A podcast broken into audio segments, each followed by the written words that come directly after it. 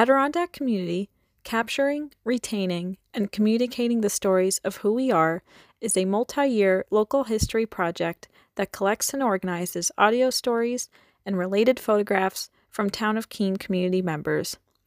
Visit us at myadirondackstory.org to hear about the rich social and cultural history of our community located in New York State's Adirondack Mountains. Hello, everyone. My name is Andrea Lurie, and I am currently a graduate student intern working with our Story Bridge. I am studying public history and library science at the University at Albany because of my passion for preserving history and making resources more accessible. As a lifelong resident of New York State, I am familiar with the beauty of the Adirondacks. The stories featured in this podcast highlight how these residents settled in Keene, and the musical interludes are provided by Martha Gallagher, the Adirondack Harper. We begin with a story by Tom Dubois called How I Ended Up Here with No Complaints. Tom shares how he and his wife were drawn to the recreational activities in the Adirondacks after living in Miami, Florida. Hello, my name's Tom Dubois, and this is a little bit about how I ended up here. Uh, my wife Ellen and I are not native to the area. Uh, we have been living here full time for about five years. I grew up downstate in Hawthorne in Westchester County. I went to school at RPI and ended up working in Miami, Florida. And Ellen was also in Miami, Florida, which is where we met uh, her interests coincided a lot with mine. We both wanted to be in upstate New York and be hiking and, and climbing in the outdoors. We didn't want to be in Miami. So we were able to move to Glens Falls in 1982. And we lived in Glens Falls for 30 years and spent an awful lot of time up here in Keene Valley. We had the opportunity to buy property here early on and so we had a place to land uh, for camping and things like that for a period of time. Then eventually we were able to build a house and we completed our round of the 46 high peaks. And since then, uh, much of our time is spent in the outdoors, recreating, and uh, of course, working, continuing to work on the house and the property, which is, and the gardens, which is a never ending uh, enjoyment, I guess you would say. We uh, were able to move here full time in 2003.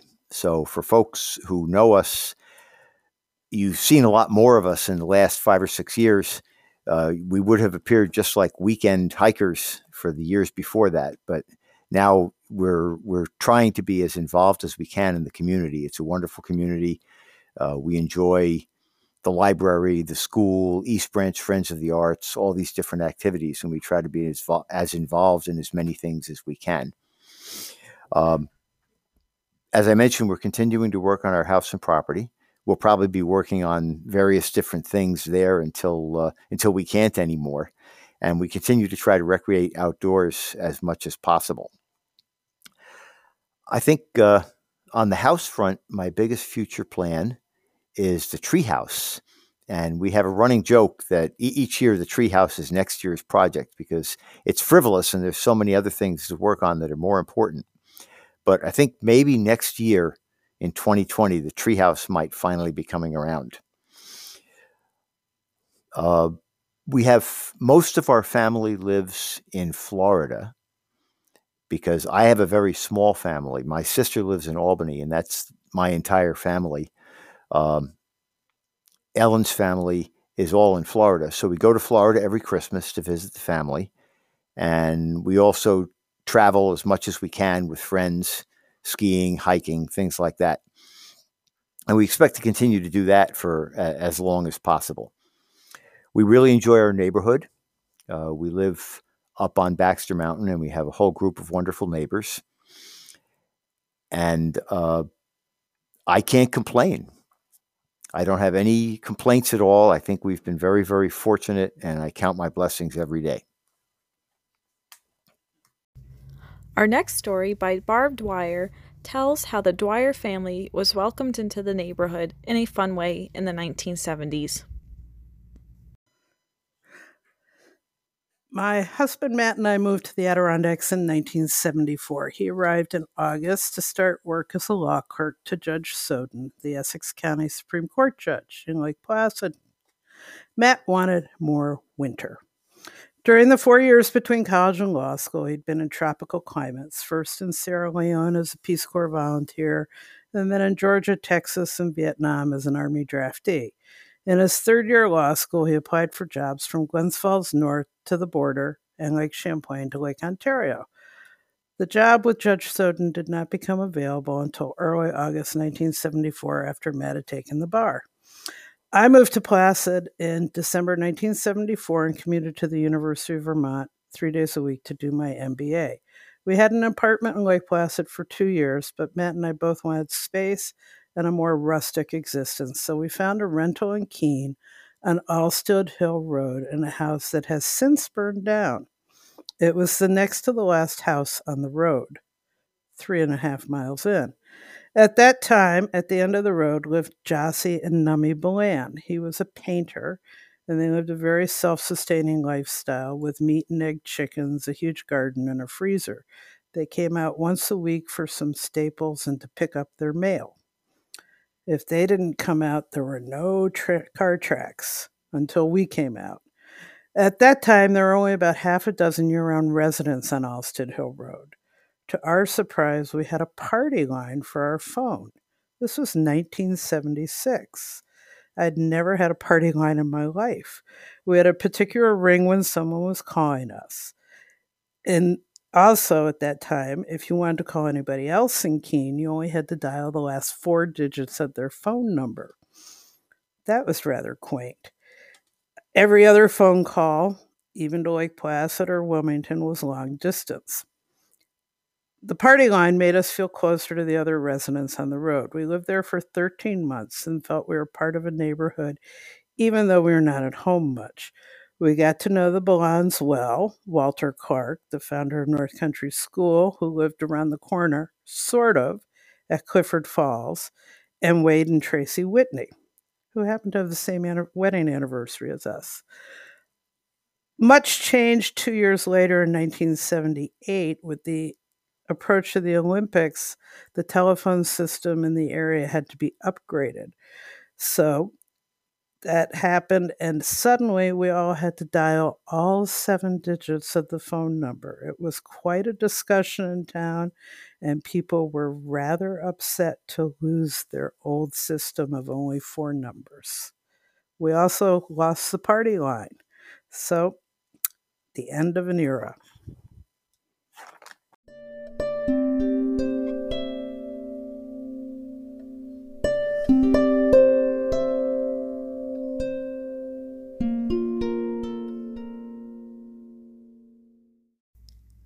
Frissy Titsworth Reed tells how her family, generations ago, arrived in Keene Valley in the 1800s. Instead of recreation, the Titsworth family came to the Adirondacks to start a new life on a farm. My name is Frissy Titsworth Reed, and I've been here for a long time, like 78 years. And one of the things about Keene Valley that fascinates me is the people and how they got here or how they discovered Keene Valley. So, as a 78 year old, my main claim to fame about Keene Valley is the fact that I'm connected to the Rivermead crowd. Rivermead is an old farm started uh, by an Estes family, I think, in uh, the 18th century, but in 1906, my great grandfather bought Rivermead, and as a family home, he encouraged his family to come, and one of those was my great grandfather, Charles Grant Titsworth. And he came as a young boy and hung out in the summers as did my own father, Grant Titsworth. And as a child, he bought a house in Keene Valley away from Rivermead rather than hanging around Rivermead that is called the Laight House. That is L A I G H T, which was um, bought in 1941. And that's where I grew up, as did my brother and sister. So we hung out there for most of our lives. We ate lunch at home. We didn't go out and drive around in cars. We walked everywhere. My childhood was spent sort of halfway between Rivermead and the Keene Valley Country Club. And then in in our on our favorite hot days, we'd have one of the mothers of our friends take us for long swims at the upper Boquet or the lower Boquet or off to Lake Champlain. At any rate, we spent that kind of time and as a older person I have now moved on and bought my own house, which is the horse farm in Keene Valley. And unfortunately, we're just thinking about selling it now, but we have another home to come to. At any rate, the the Rivermead Association has always been very strong and very good for me as it makes me a member of a very big family which is has a family tree in the dining room that is a good 20 feet long and has everybody from my great great grandfather Charles Charles Livingston Taylor right down to my own granddaughters.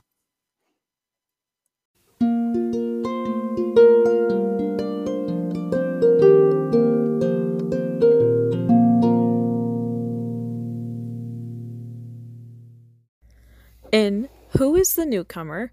Betsy Thomas Train relates how awkward she felt in her early years in Keene until a visit to the library to hear a lecture brought her a surprise that made her feel at home. So, my husband David and myself moved here in 1981 and have lived here ever since. We've raised our three children here, and a few of them have returned because they've loved it so much. Uh, but David's history is spending every summer here from when he was a baby. And he had an idea of summer as country club, hiking, golf, tennis, canoeing. There was a housekeeper, there were house guests, there were 46 peaks, and lots of stories that I had never been part of in my childhood. Uh, my summers were much more about, I grew up in, in New Jersey on the shore, and my summers were much more about riding bikes around uh, the good humor trucks, salt water and sand, and visiting relatives, and maybe, you know, hamburgers and hot dogs in the backyard. Um, every house looked alike. So up here, every house was fantastic and different and new, and some of them even had names. So we had a little bit different background, and I always felt like I was the newcomer and he was the one that belonged to the place. Well, now I belong to the place. I've lived here for a long time and am very much a part of the living community. Um, but then I heard a story a few years ago uh, that gave us pause about who had been here the longest and who was the newcomer. So I was walking down the street one day and passed the library and saw a poster for part of the uh, Monday night lecture series in the summer. And this was a lecture to be given by Pete Nelson, and it was called The Great Legacy of Charles Brodhead, the Surveyor. And I thought to myself, Charles Brodhead? Well, I have a beloved or had a beloved uncle named Charles Brodhead and my grandmother's maiden name is Brodhead. My brother's name is Robert Brodhead Thomas, and honoring that name, my son is Asa Brodhead Thomas Train. So I got in touch with Pete and I got in touch with my brother, who's the historian of the family, and they each did their own research. And I learned that, in fact, I was Uh, a 12th generation descendant of this Charles Brodhead. And as I learned more about him, well, he had to survey this really rugged line from Lake Champlain through the high peaks all the way to the direction of Tupper Lake, some very rough territory to drag that surveying equipment. And then I learned further that Charles Brodhead, the surveyor, is the first recorded white man to stand on top of one of the Adirondack high peaks that was Giant Mountain in 1797. David's father had bought a house in Keene Valley in 1947. So clearly, he was the newcomer, not I.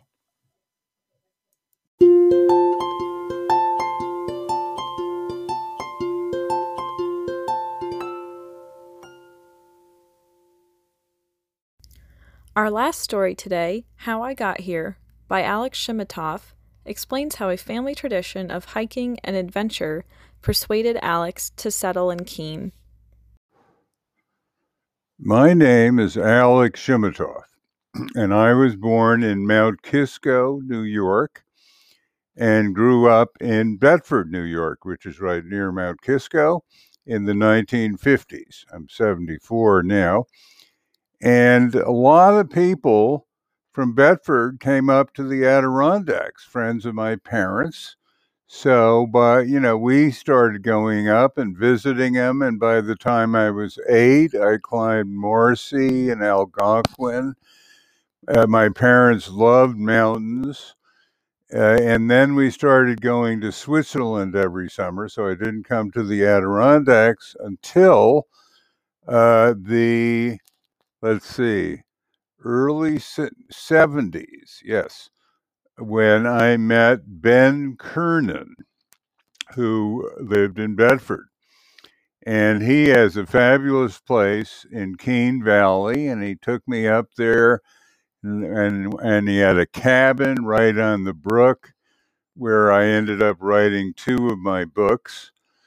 Uh, I'm a writer, by the way, and uh, and then I started looking for a place uh, for our for ourselves. We were living in in Katonah, New York, right, part of the town of Bedford there, and uh, I found forty acres up on the end of O'Toole Road, uh, which is uh, three miles up Hurricane Road, right past the Mountain House. You take a left. There's a very deadly curve there.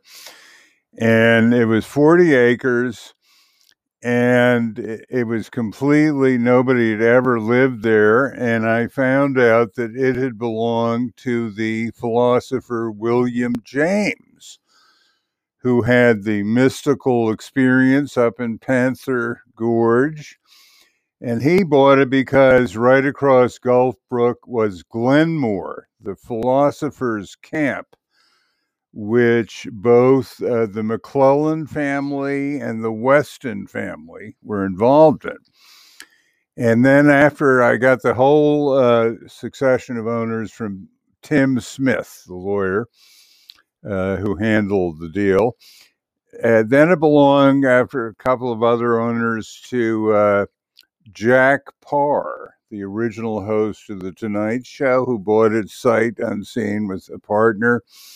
And then they sold it to three black, three women, black women from Brooklyn, who sold it to a black cab driver when there was a boxer's training camp and a, and a nine hole golf course, which is totally overgrown.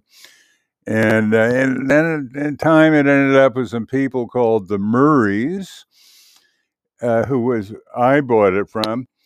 And Mrs. Murray couldn't stand the black flies, and they sold sold it. Went down south to Georgia or something.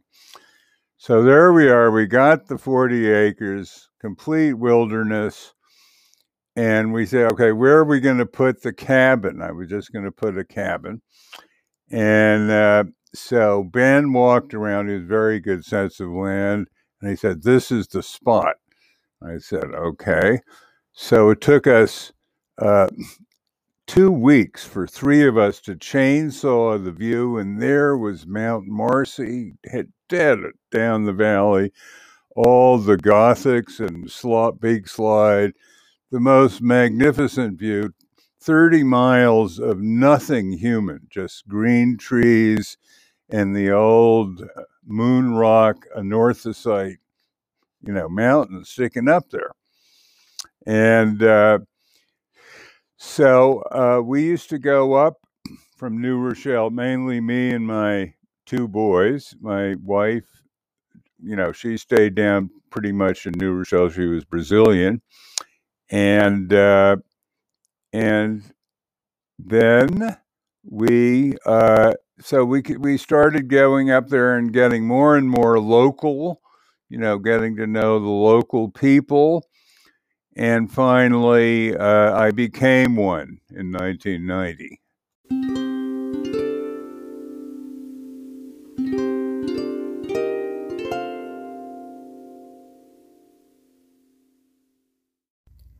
Whether these individuals were drawn to Keene because of the natural beauty of the Adirondacks, to start a new life, or family ties, these stories all share what it was like to settle down in this amazing community.